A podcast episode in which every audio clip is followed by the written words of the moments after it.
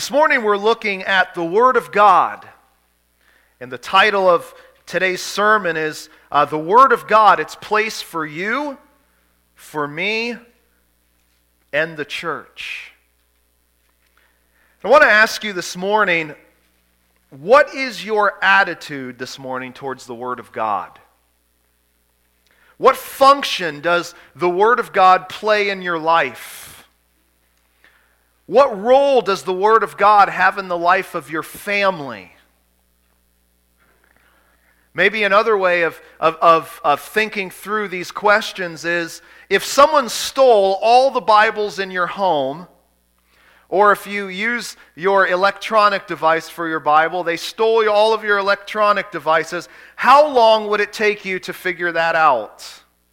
If all the Bibles and all of the, the resources you had for the Bible were taken, how long would it take you to figure out they're gone?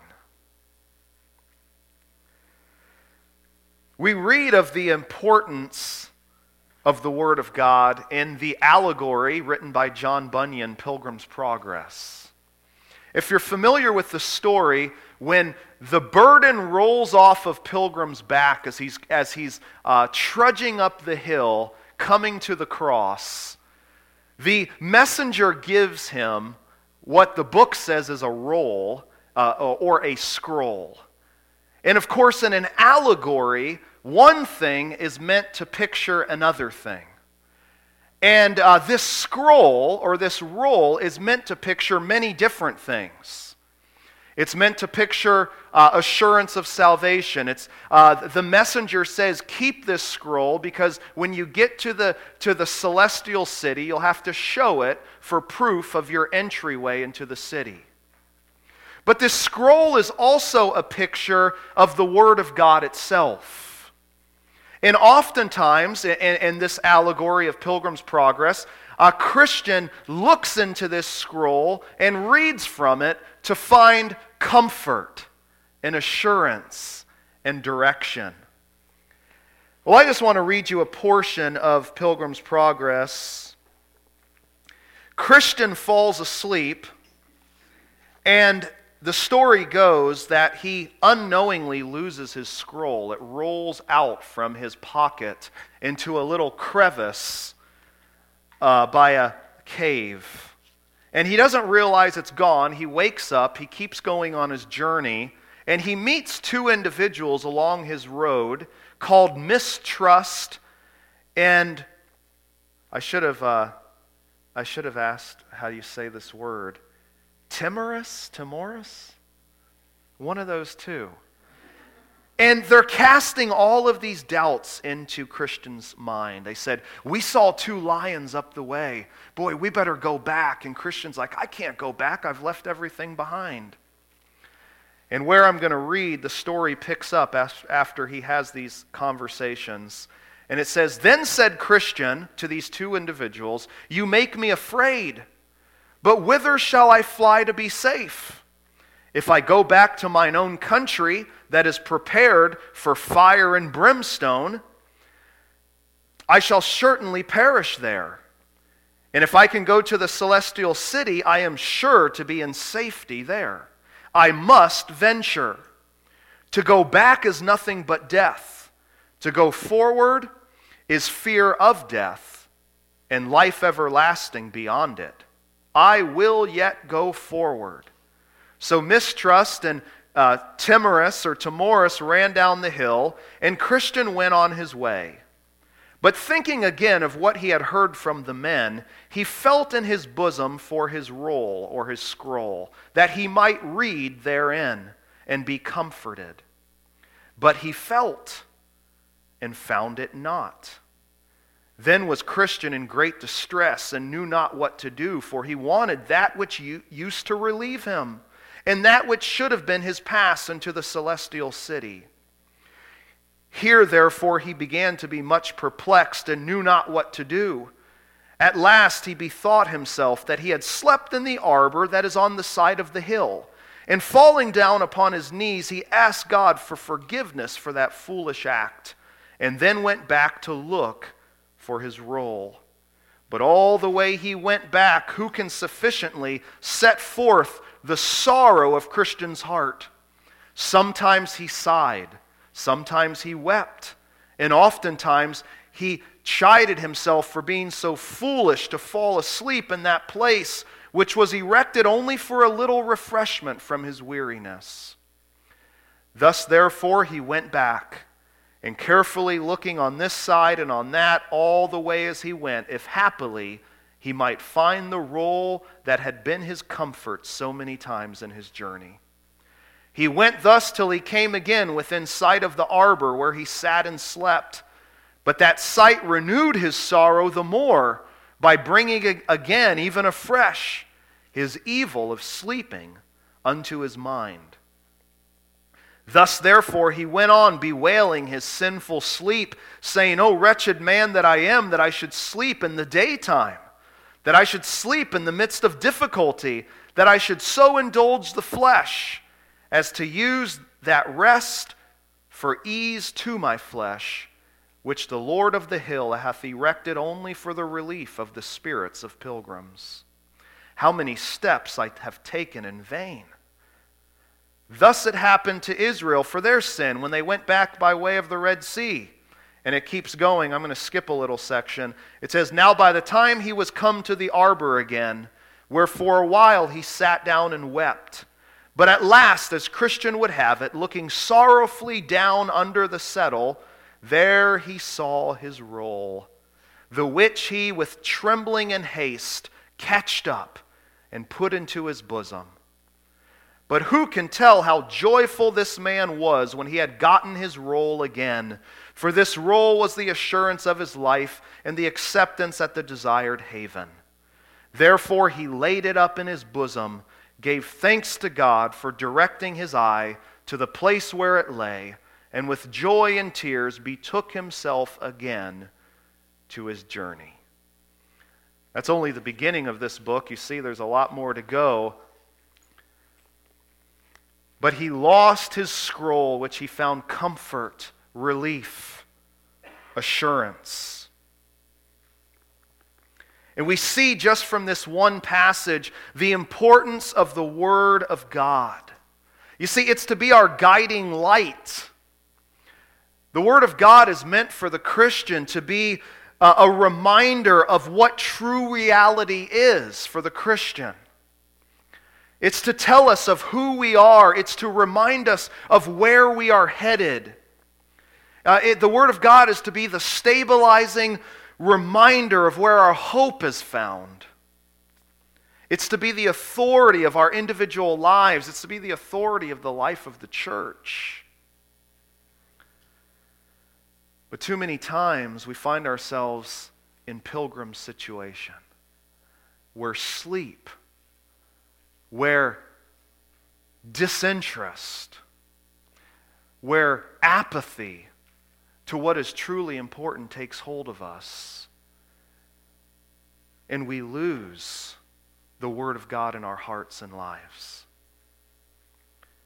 See, too many times we as people and, and, and we as the church, we repre- replace the Word of God with other lesser things. It could be entertainment. It could be busyness. It could be projects, hobbies, our own thoughts and opinions, which are not based upon God's Word, but they're just based upon our likes and dislikes, and, well, they don't do it this way, so, and we totally lose sight of the importance of Scripture, not self. We can even replace the importance of God's Word with good things like serving. And what we're left with in churches today are unguided and ungrounded Christians. You see, this can't be the case for our church. Uh, we, as, as one local church out of many local churches across the world, we must commit ourselves to holding tightly to the authority, to the joy of Scripture. And that's why in our very first bullet point of our, of our church membership covenant, The very foundation that is laid says this: we will seek to build our lives and families upon the foundation of the Scriptures and hold fast to sound doctrine in keeping with the biblical text. You see, if we do not have this as a priority in our hearts, then everything else is going to crumble. If we don't have the common source of finding our hope, of finding our joy, of finding our authority for our lives in God's Word, then we're truly building our lives, we're building our church upon a foundation of sand. So this morning we're going to see once again our theme that we are called to be the church. And we're going to look at the Word of God. We're going to look at its place in my life, what its place should be in your life, and what its place should be in our church. And we're going to look at that through three common principles today. If the Word of God is going to be our authority, individually and as a church, we must value the Word of God, we must prioritize the Word of God, and we must cling to the Word of God. We're going to look at those three things this morning. Let's pray. Father, I pray that this morning that you would do a work in our hearts. Father, I pray that your Spirit, as the Word goes out, would plant the seed of the message of the truth, the gospel, deeper into our hearts. Father, there's many individuals that are going through many different difficulties and trials. Lord, we could take all morning to share those. But Lord, of all those difficulties, of all those things that are pressing on our mind, the hope that we have despite the myriad situations that are represented, it's found in your Word. Lord, our one source for life. And Lord, I pray today that we would seek in greater ways to value your Word, to cling to it, to prioritize it. In Jesus' name, amen. If the Word of God is going to be authoritative in our life and in the life of our church, we have to value the Word of God. Psalm one nineteen, the longest chapter in the Bible, is such a perfect example of what it means to value the Word of God, both individually, excuse me, as the psalmist himself, an individual, writes this psalm. Uh, most believe that, that, that David wrote this song. But then corporately, as, as though one individual wrote it, Uh, probably David, he wrote it representing the attitude of what God's Word is to mean to his people. Just a few words of introduction and, uh, regarding Psalm one nineteen. Uh, Psalm one nineteen establishes the priority specifically of the Torah or the Pentateuch or the first five books that we read of in the Old Testament. It was to guide the people of Israel. It was to be their delight. There's twenty-two sections in this chapter, in this psalm. There's eight verses in each section. Each section, if you, if you look in your Bible, is given a title: Aleph, Beit, Gimel, Dalet, Hay, Vav, Zayin. Those are the letters in the Hebrew alphabet. There is one letter for each section. There's twenty-two letters in the Hebrew alphabet. Each verse starts with the letter of that section.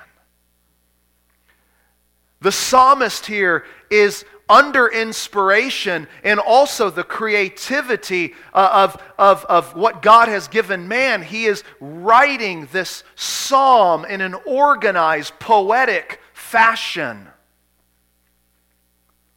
Many individuals note that this psalm seems repetitive. In fact, uh, individuals have commented that you really could summarize the entire psalm in about two verses. But the reason that the psalmist is, uh, is repeating himself, and that this is the longest psalm in the in the entire uh, Bible, the longest chapter, one hundred seventy-six verses, is because the psalmist wants to look at every single angle that you can possibly look at to say God's word is precious. It is valuable. It is life-giving.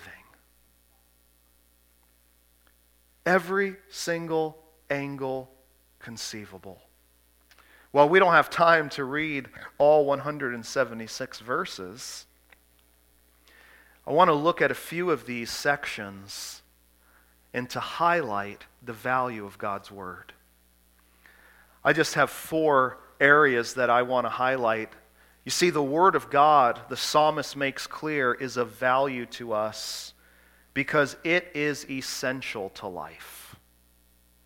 It's essential to life. Specifically, the Christian life.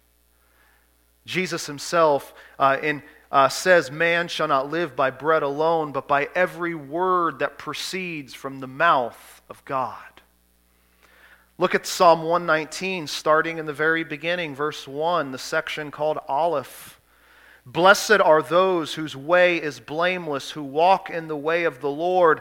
Blessed are those who keep his testimonies, who seek him with their whole heart, who also do no wrong, but walk in his ways.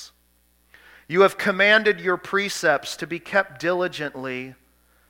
Oh, that my ways may be steadfast in keeping your statutes. Then I shall not be put to shame. Having my eyes fixed on all your commandments, I will praise you with an upright heart when I learn your righteous rules. I will keep your statutes. Do not utterly forsake me." The psalmist here is not saying that, that he is perfect. What he's saying in verses eight is how blessed is the man, is the woman who has a heart fixed on God, who looks at God's word in all of its beauty and value. Then we keep reading in this second section, Beit. "How can a young man keep his way pure? By guarding it according to your word. With my whole heart I seek you. Let me not wander from your commandments. I have stored up your word in my heart, that I might not sin against you." Side note, that's a common verse that I try to remind my children of, even with our Awana ministry here, is uh, you're not memorizing verses to simply get awards or ribbons. Uh, those things are great, but that's not the goal. The goal is to have a heart fixed on God. And that goal never stops, from childhood to adulthood. Verse twelve, "Blessed are you, O Lord, teach me your statutes. With my lips I declare all the rules of your mouth. In the way of your testimonies I delight, as much as in all riches." How many of us can say that? "I will meditate on your precepts and fix my eyes on your ways. I will delight in your statutes. I will not forget your word." You see, God's word is essential to the life of the Christian, because God's word is to be the very sole delight of the Christian. Listen, you cannot, you cannot have a deep desire to follow Christ and love him more and more each day apart from the word of God. You just can't. Committed Christianity and growth continued growth in your life, even though the Christian life is, is a myriad of mountains and valleys. There cannot be sustained growth and deeper love for God apart from His Word. Because it is in His Word that we learn of the very character of who our God is. The very love that He provides. The Word of God is essential to life. And maybe we've forgotten this because riches, things, troubles, sleep, slumber, as Christian talked about in Pilgrim's Progress, has caused us to forget the value of God's Word. It is essential to life. Number two, we must value God's Word, because right along with this theme, if, if God's Word is essential to the Christian life, number two, God's Word sustains us. If you jump down to verse twenty-five, the section entitled Dalet, my soul clings to the dust. Give me life according to your word. When I told of my ways, you answered me. Teach me your statutes. So how is God speaking here? He's speaking through His Word, not through feeling, not through uh, uh, thought, not through circumstance. It's through His Word. Verse twenty-seven, make me understand the way of your precepts, and I will meditate on your wondrous works. My soul melts for sorrow. Strengthen me according to your word. Put away, put false ways far from me, and graciously teach me your law. I have chosen the way of faithfulness. I have set your rules before me. I cling to your testimonies, O Lord. Let me not be put to shame. I will run in the way of your commandments when you enlarge my heart. God's word sustains. We don't have time to read the entire psalm, but as you go through this psalm, you see that the psalmist is encountering difficulty. Difficulty within his own heart, and difficulty from enemies around him. And what's the number one thing that often causes us to start straying from consistency in God's word? It's trials. It's difficulty. And man, the psalmist is saying, that is when I need God's word the most. Not only is God's word essential to life, not only does it sustain us, but we're going to jump down to verse forty-one. Number three, the word of God gives us a context by which to live. We all have a context in which we're living. There's not a single person that isn't living according to some type of a context. It may be a very biblical context, but it also may be a very unbiblical context, a very unbiblical worldview of how we're viewing ourselves and how we're viewing uh, circumstances and people and things around us. But God's Word gives us the context by which we are to live. Verse forty-one, the section Vav, let your steadfast love come to me, O Lord, your salvation according to your promise. He's sp- speaking here of a very specific promise. The promise is found in God's Word. Again, the psalmist is writing without the completed scriptures like we have, Genesis to Revelation. He's focusing on the first five books of the Bible. Those are the books of the Bible we often view as, well, those are all the rules, those are the Ten Commandments, those are God's law with all these funny laws. Uh, but even, even the psalmist in his context recognizes these laws are not a burden to us.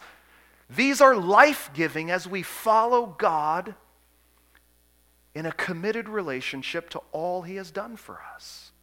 And we have the promise that God says, I will be your God. I will be your sufficiency. I will bless you as you walk in my ways. Verse forty-two, then shall I have an answer for him who taunts me, for I trust in your word. And take not the word of truth utterly out of my mouth, for my hope is in your rules.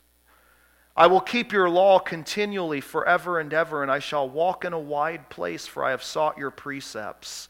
I will also speak of your testimonies before kings, and shall not be put to shame. For I find my delight in your commandments, which I love. I will lift up my hands toward your commandments, which I love, and I will meditate on your statutes.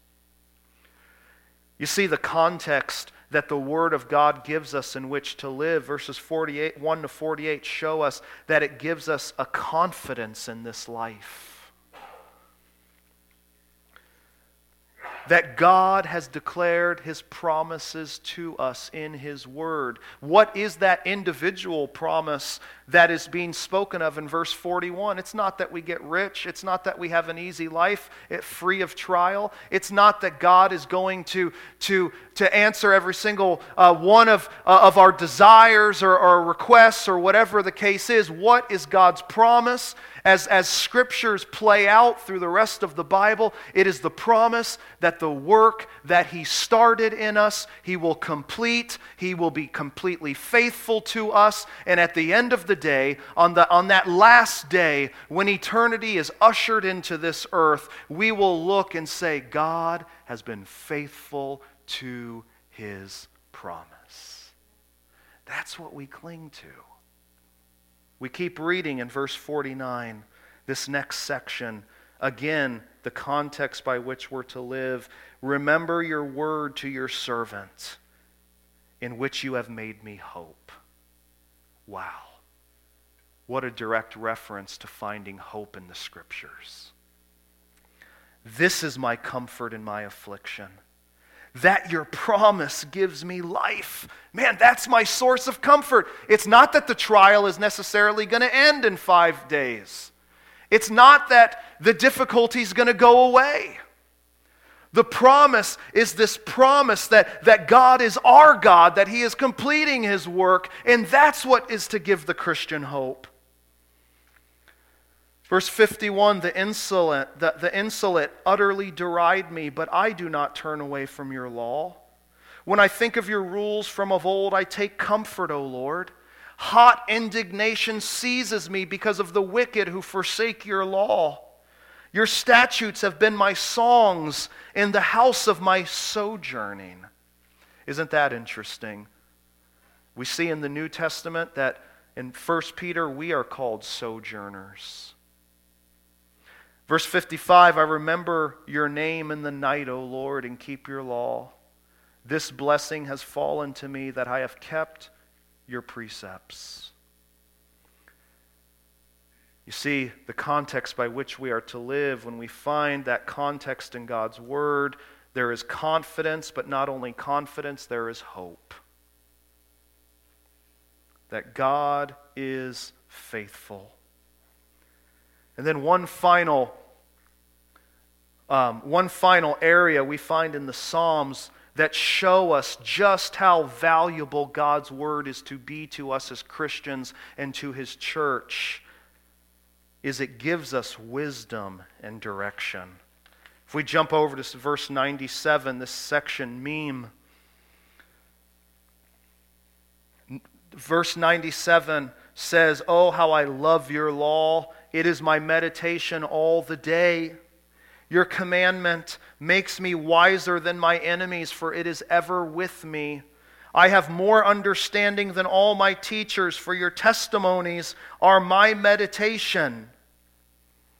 I understand more than the aged, for I keep your precepts. So there is a, a worldly wisdom that cannot be matched from the truth of Scripture.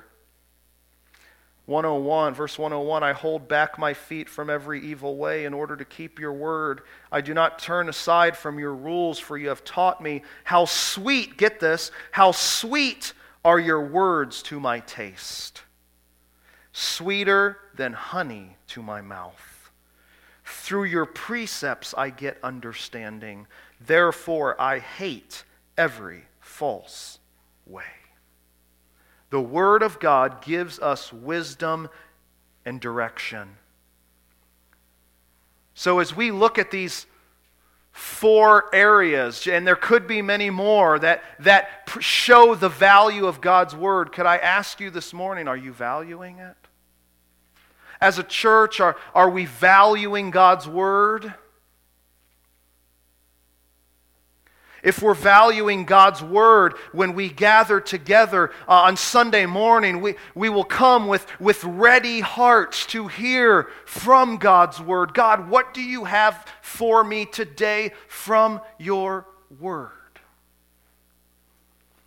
If we value God's Word, we, we are to awaken and say, God, what do you have for me from your Word today?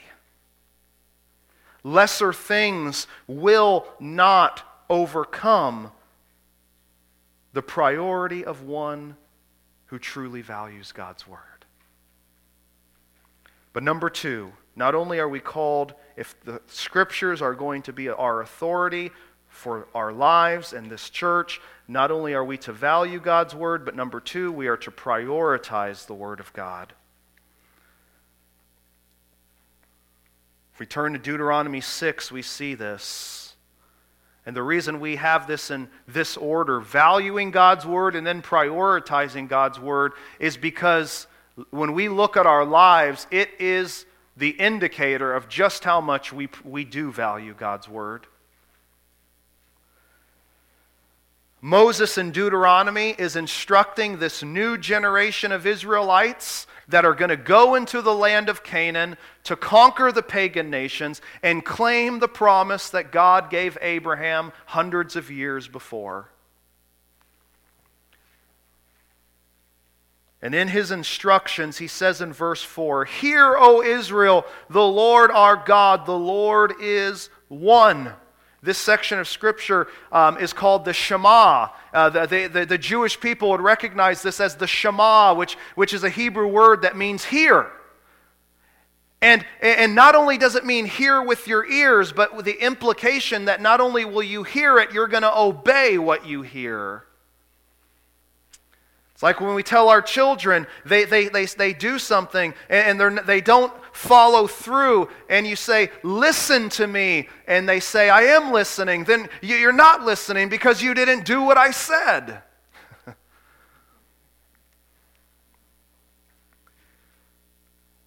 Verse four, Hear, O Israel, the Lord our God, the Lord is one. You shall love the Lord your God with all your heart, with all your soul, with all your might. In chapter five of Deuteronomy, uh, Moses is, is giving this new generation the Ten Commandments that are repeated from Exodus twenty. He's instructing the people to follow God in the new land, the land of promise, the land with milk and honey. And he's saying, you must hear, hear this. The Lord your God is above any other gods. He is the one and only true God.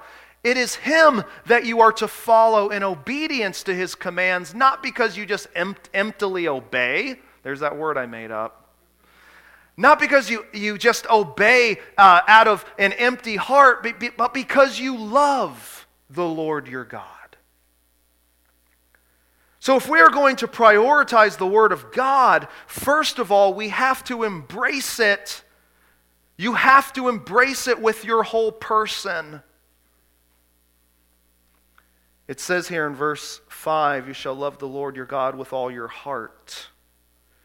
That word heart is talking about the control center of your mind, of your emotion, of your will. It is what drives you. It is, it is the way you think. It is the way you feel. It is, it is putting your will into action. It is all to be driven by this love for God. You see, we oftentimes jump to God's Word as a thing that we just have to do, to check it off a list, to do an assignment. And we don't realize that it is the very message of who God is that is to produce in us a greater love that then produces an even greater hunger for God's Word. Love the Lord your God with all your heart and then with all your soul. This is the very essence of a person. It, it's, in other words, their being. It's the same word that that that Moses says, and the Lord breathed into the into the Adam's nostrils the breath of God, and he became a living soul. It is the very essence of a person. It is to be characterized by this love for God. And then Moses writes, he says, with all your might. This is all of one's physical energies. You see, while the demands of life demand that our energies be placed in many different things, what undergirds all of those other things is a love for God. That's what it's like to be a Christian living in this world. That's what it should be like. So we must embrace God's word because of a love for him with our entire person if we're going to prioritize it. There's no little baskets that we dichotomize and say, this is for me and this is for God. That's not the way it works. But then not only do we embrace God's word out of a love for him with our whole person, we're called to purposefully live out God's word. That stems from a love for him. Verse six says, "And these words that I command you shall uh, today shall be on your heart." He's referring all the way back when, when he reviews the Ten Commandments and what it means, what it looks like to follow God, and, and that they're to be serving him in verse four and five out of a love for him. You see, the word of God, is it's to be on our heart. The words of Scripture, we who have been privileged to have the complete Scriptures from Genesis to Revelation, which no other uh, Christian uh, in history uh, past, uh, before this, the, the final book of Revelation was completed, no other uh, group had those completed Scriptures. They are to be on our heart. One person says to be upon the heart is to be one's constant, conscious reflection. It is not that we are reading God's Word twenty-four hours a day, but that we are reading God's Word and we are reading it deeply to know Him more and intently and saying, I want to know you, God. I want uh, to have the Spirit be working through your word, so as we read it, we are thinking upon it, even when we're doing other things. It's to be on our heart, but not only is it to be on our heart, it's to be on our lips. Look at what verse seven says. You shall teach them diligently to your children. You shall talk of them when you sit in your house, when you walk by the way, when you lie down, and when you arise. Teach them diligently to your children. How many of you are a father here with children that live in your home? How many of you are a mother with children that live in your home? We are to be teaching the Scriptures diligently to our children. Many of you say, I don't have any children. Well, this body is a church family. You can look around, and there are many children to take under your wing. Those of you who maybe are older in life, there are so many individuals who are younger in life, and maybe God has taught you lessons through His Word that you could take under your wing to share the truth of Scripture. What a blessing that would be. But let me ask you, specifically as we look at the home life, does this characterize you? Teaching diligently has the idea of repetitious instruction, and that's why we see this description the way we do in verse seven. That word teach is, uh, is uh, literally the, the word sharpen. It's the idea, and get this, this is so important, it's the idea of an engraver that is chiseling away at a stone. And in that chiseling is making a lasting impression. We are to be diligently instructing, passing along the truth of Scripture to our children. Just came across an article this week that said that characteristically, those who walk away from the faith when they are older are those who have never been grounded in Scripture and doctrine. There is no foundation that has been laid for children. And therefore, when they start hearing all of these new ideas and concepts, and because it's a part of this world system and our hearts are geared to this world system, it quickly seems tantalizing. And without that grounding, our children are swept away. Are you taking this responsibility seriously? Teaching here in the context is not just, okay, son, sit down. I would like to discuss with you the Trinity for the next thirty minutes. That's great. Uh, during a, uh, the trip uh, uh, uh, that Timmy and I took to Florida to, to get our van, and, and coming back, uh, we found out the radio wasn't working, so we had twenty hours of no, no music, so that provided good conversation. We started talking about all sorts of things, uh, including um, uh, Uh, the book of Revelation, and I was talking to him, and I was like, "Oh man, he's lost." He, but but he's he's a captive audience. Um, but then he brought up things later. I was like, "Whoa, he actually li- heard something from that." Sorry to embarrass you this morning. Our children are listening, but but look at what it says in verse seven: "You shall teach them diligently to your children, and shall talk of them when you sit in your house, when you walk by the way, when you lie down, when you rise." In other words, we are teaching our children and passing on to our children uh, the truths of Scripture. That is to be done in every facet of life, not just some formalized setting. Whether you are sitting or walking, notice the contrast, rest, walk. Whether you lie down and rise, whether it's at night, or whether it's through the course of the day. Like one individual says, sitting suggests inactivity, and walking, of course, activity. Together they encompass all of human effort. Likewise, to retire at night and to rise up in the morning speaks of the totality of time. So important is covenant truth that it must be at the center of all one's labor and life. Now listen, some individuals may say, "Pastor Adam, I don't know a lot about Scripture, so I don't feel like I have a lot to pass on."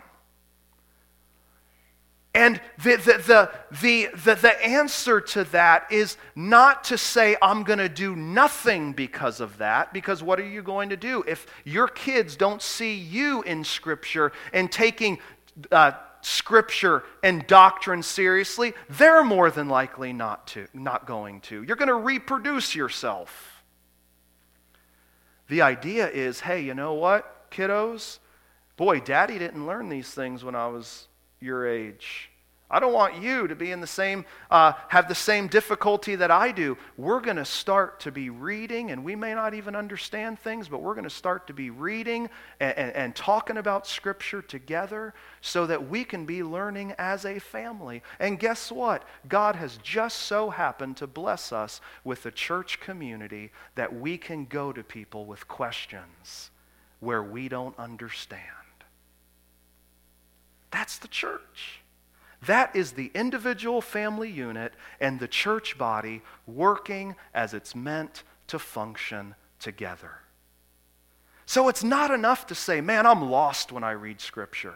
Man, I don't read it because I just don't understand it." Hey, that's great. Maybe it's an opportunity for a fellow brother, a fellow sister to come alongside you, to help you, to answer your questions. We are all called to be theologians, because a theologian is simply what one believes about God, and we all believe something about God, even the atheist who says there is no God.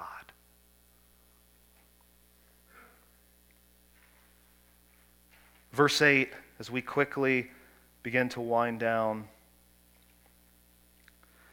you shall bind them as signs upon your hand, and they shall be as frontlets between your eyes. See, not only is it to be on our lips, that because it's in our heart, it proceeds to our lips. We want to tell our children. We want to tell our grandchildren. We want to tell our adopted children that we are mentoring in this church, those that are alongside of us, children or adult. But it is to now characterize our lives. You see this progression, the heart, the lips, the life. And there's this mention of, of your hands and your eyes, your mind.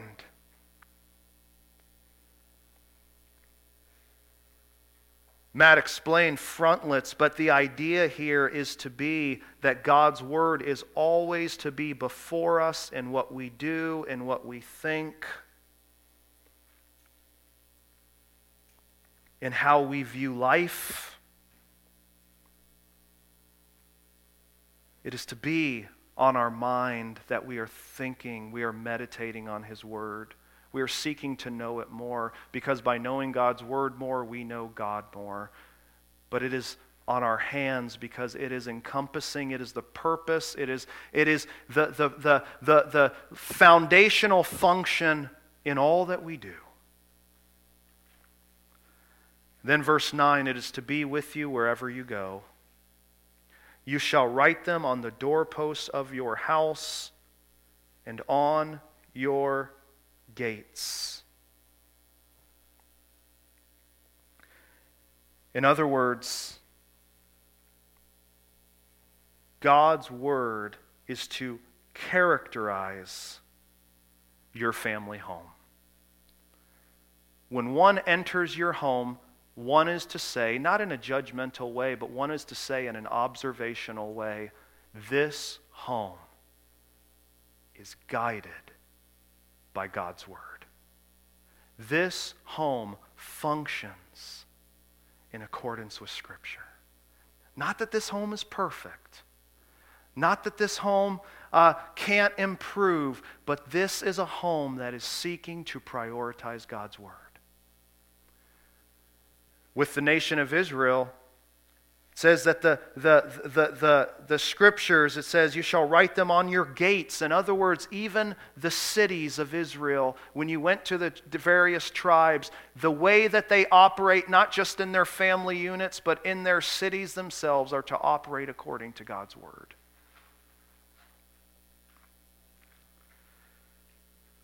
You see, we cannot have a healthy church unless we have healthy individuals, healthy families.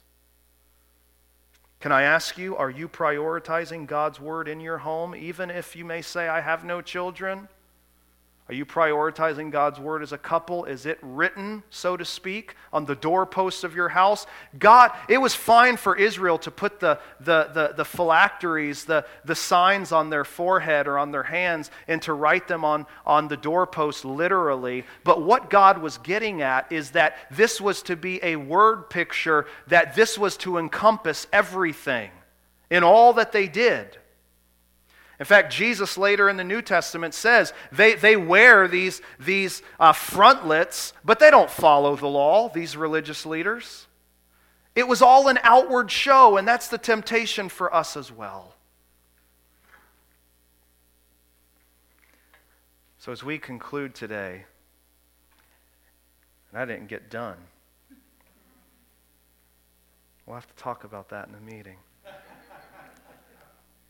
We have our sermon series scheduled out. We see, as we conclude, we are to value the Word of God and prioritize the Word of God. I think next we're going to go on a future Sunday to the corporate level as well as the individual, that we are called to cling to the Word of God.